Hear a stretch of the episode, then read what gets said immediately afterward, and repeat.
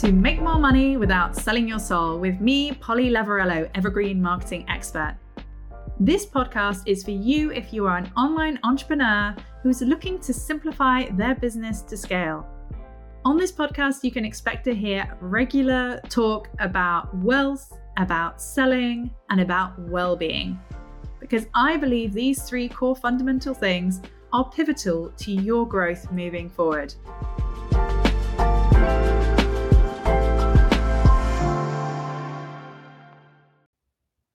Welcome to Make More Money Without Selling Your Soul. I'm Polly Lavarello, Evergreen Marketing Coach, and I support soulful entrepreneurs to scale their businesses with simplicity. and yeah, so today we're talking about what it is to be multi passionate and how it can impact the growth of your business. The common mistakes I see people making in the online space that are hindering their abilities to create the consistent revenue that they crave people don't get into entrepreneurialism because they're really straight laced and really like following rules. Of course, it's very common that the majority of us are multi passionate. Chances are we've thrown our hat in a few different rings and tried on a few different things. I know I have. You know, I have a degree in French and modern Greek, of all things. I managed a bowling alley. I've studied nutritional therapy for two years. I worked in hospitality for a while. I've learned how to make soap. I've learned how to crochet. I've learned how to speak various other languages on top of French and Greek. I'm always learning and trying new things. And I'd like to consider myself a creative person. And I'd say the majority of people that come to work with me would say the same about themselves. Now, of course, where this becomes problematic is where we sit back and we really dream up what is it we want to do with our lives? What are we willing to commit to? And that can be challenging. And there's so many reasons why it's challenging. And we're going to be delving deep into it today in this episode.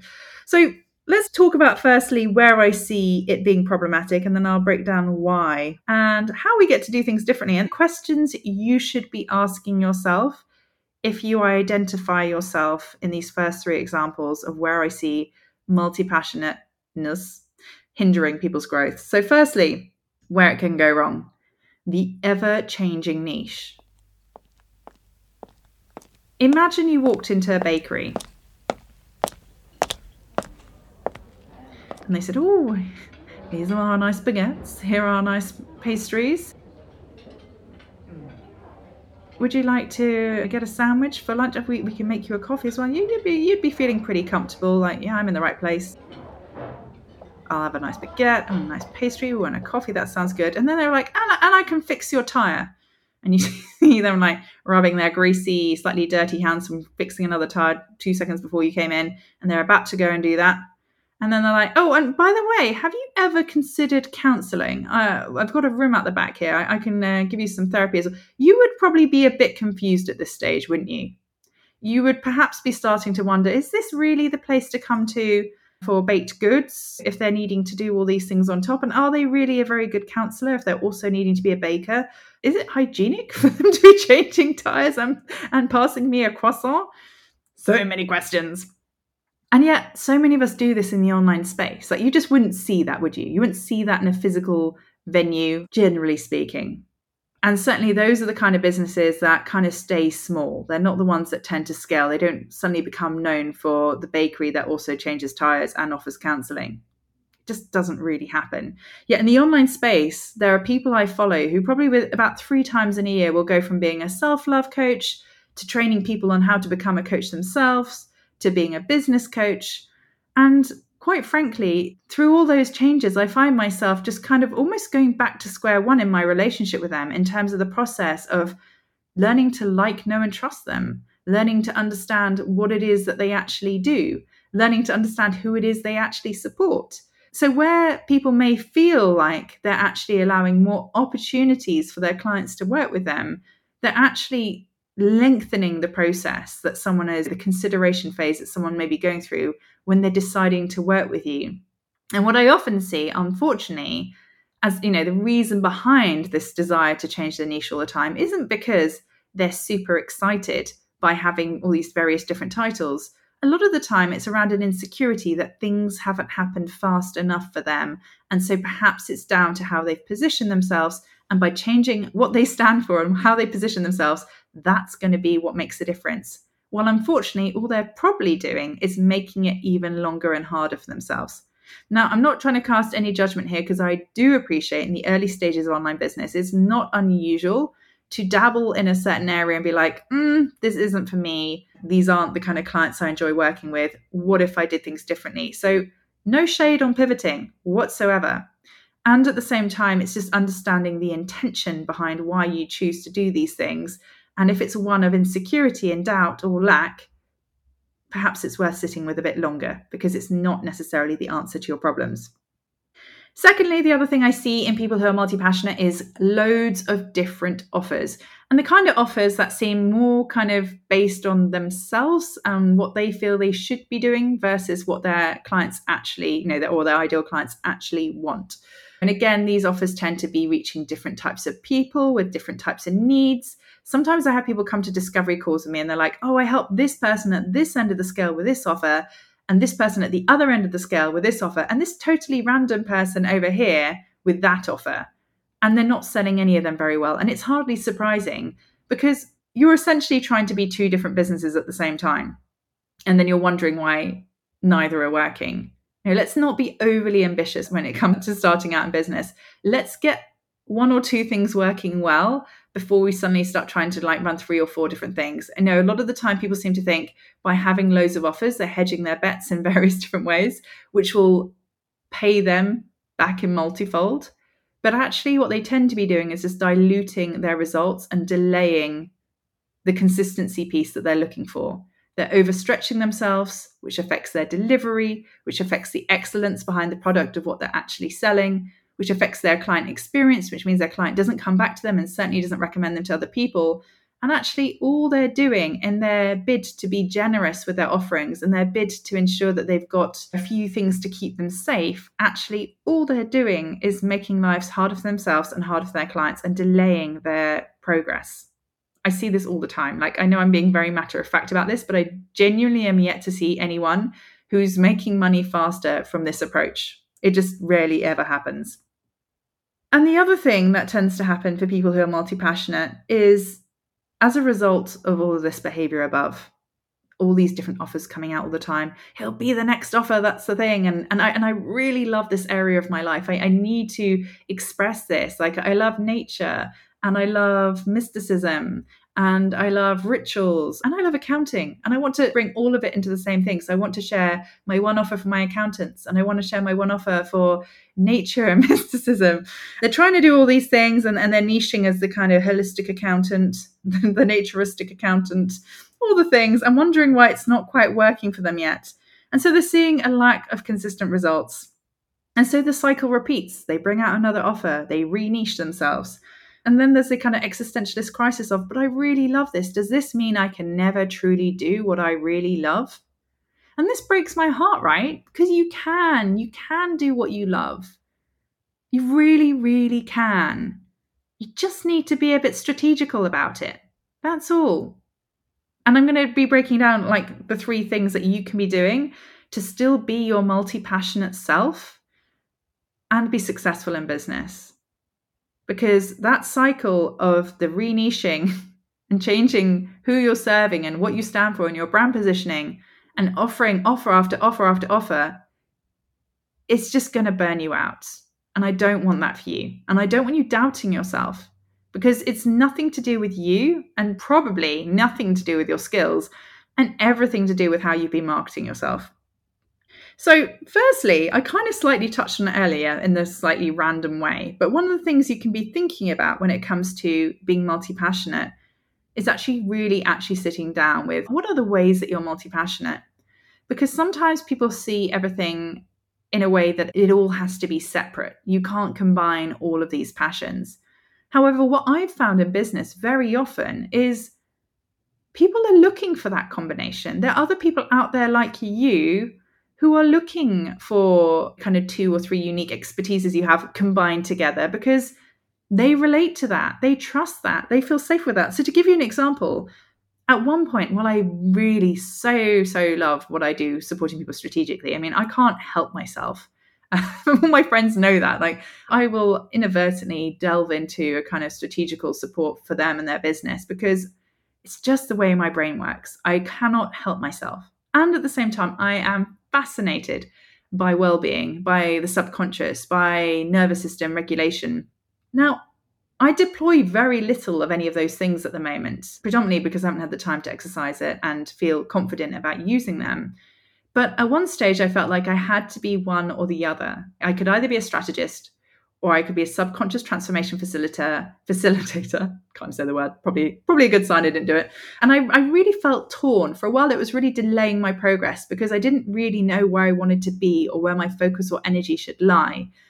Until I started to recognize actually, there's a lot of people who choose to work with me because I have an awareness in those two areas that I can pick them up on where their subconscious is holding them back, where I can see the stories they're telling themselves. I can see where they're feeling dysregulated and certain exercises that will help them feel more regulated and then be in the good position to make a strategical decision that aligns to whatever their desires are.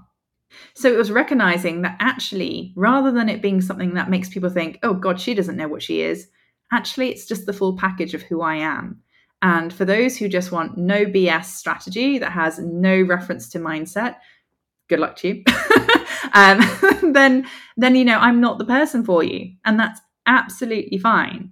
And for those who really enjoy the weird and magical combination of having someone who understands what you can strategically be doing with your business and understands you and where you hold yourself back and where you're limiting yourself then I'm that person. I'm the person for you. So it's also similarly looking at that for yourself, recognizing where actually are these things that you are into, are they so far apart? What are the common threads that interweave through all these multi passions? Is there a common denominator between all of those things that tie them up together neatly in a bow? Very often there is. It might be a way that you're being of service to people, it might be a way of being of service to yourself new ways, new depths, new ways of exploring yourself, your health, your well being, your money, your business, whatever it is, it could be the thing that makes somebody decide you're the person they want to work with and not someone else. So, this is about embracing it and recognizing how do we actually turn this into a package? How do we see the common threads throughout all of this? Because if all of these things together serve me well, then there's no reason why they can't be serving someone else well. And it may well be the thing that helps you stand out from all the other competitors out there. So have a play with that. And if there is absolutely nothing in common, do not give up. There's some more things I want to share with you that will help you here. So the second thing to consider is where you might be trying to keep yourself safe within your multi passionate self, where you may be using it as a bit of an excuse to keep yourself playing small. Because this is another thing I see. Being multi passionate can be a really nice distraction. It can be a really nice way to, if you don't entirely trust your ability to grow a successful business, you almost are lining up an excuse for it to go, oh, well, that could never have worked because I was also working on this at the same time. It may just be a sense of not feeling safe in committing to one thing.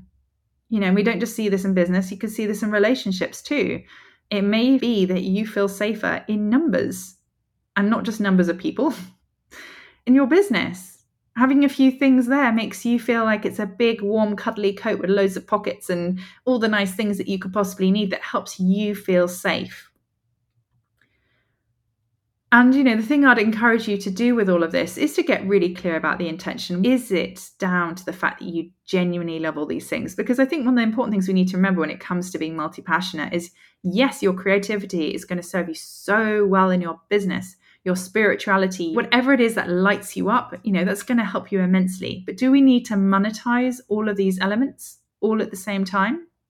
If there is no common thread, as referenced in point one, and you're at this stage now considering it, then it's recognizing what if some of these just got to be for fun? It's only this weird kind of capitalist society we live in that tells us if we do things, they need to be productive or of purpose. What if you just did it for you alongside growing your business? What if actually it was a really nice cathartic exercise or something that just filled you with joy that then fills up your cup so that when you come to your business, you arrive with so much more to give? So these are all things to think about. You know, what is your intention? What is your incentive? What is your motive behind being multi passionate in your business? When you understand that, you can then unpick it to understand is this serving me? Is this helping me experience business growth? Am I happy doing all of these things, or would I still be happy doing one or two? Just ask yourself some real, genuine questions to get to the crux of what's going on here. And finally, the reality you and your business will evolve.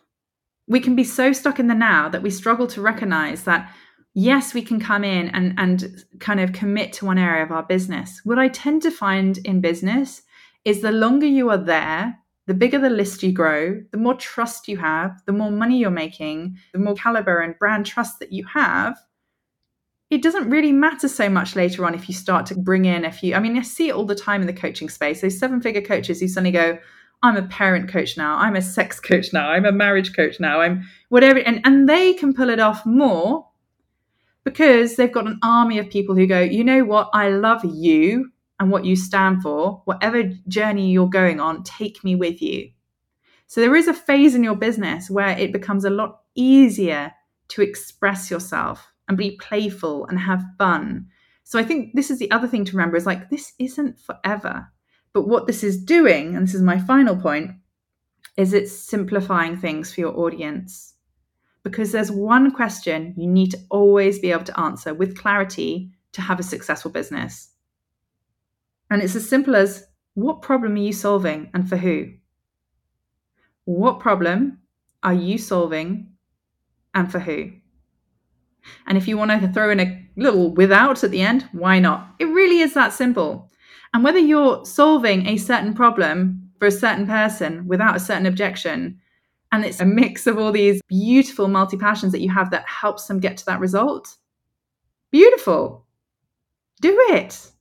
Be unique, stand out, be the person that brings something entirely wacky and new to the table that supports people at that level of transformation if for a while it means going more in depth in one certain area and knowing that later on, as you grow that tribe of people that like, know, and trust you, as you start to see financial consistency and you have a team and you want to start getting a bit more creative, a bit more playful, throw play around and see what works, then you can do that too. It gets to be in phases. I think the most important thing to recognize is you're not making a pact with the devil here. What you're doing is allowing it to be simple for your ideal client. Because ultimately, what it boils down to is even with the strongest personal brand, if people don't really understand who you are and what you help, people aren't going to buy from you. And so, if you are through being all the different things, just confusing people, confused people do not take action. Confused people do not buy.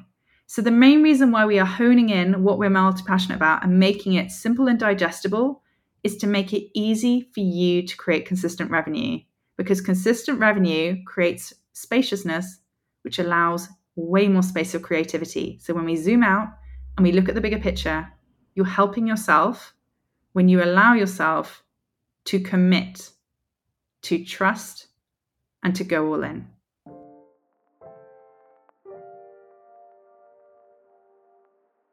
For my next podcast episode, I am going to be answering the question that all of you have been asking me in my DMs What is it to make more money without selling your soul? Polly, can you elaborate, please? What is selling your soul?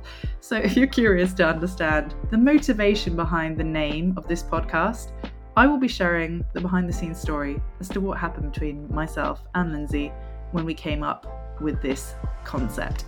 So, if that is interesting to you, come along and join me for the next episode. And if listening to this has got your evergreen taste buds tingling, go look at the description below this podcast where there is a juicy link to take you to a beautiful, gorgeous free download that will share with you the five steps to upgrade your group program so that you can sell it evergreen. See you soon.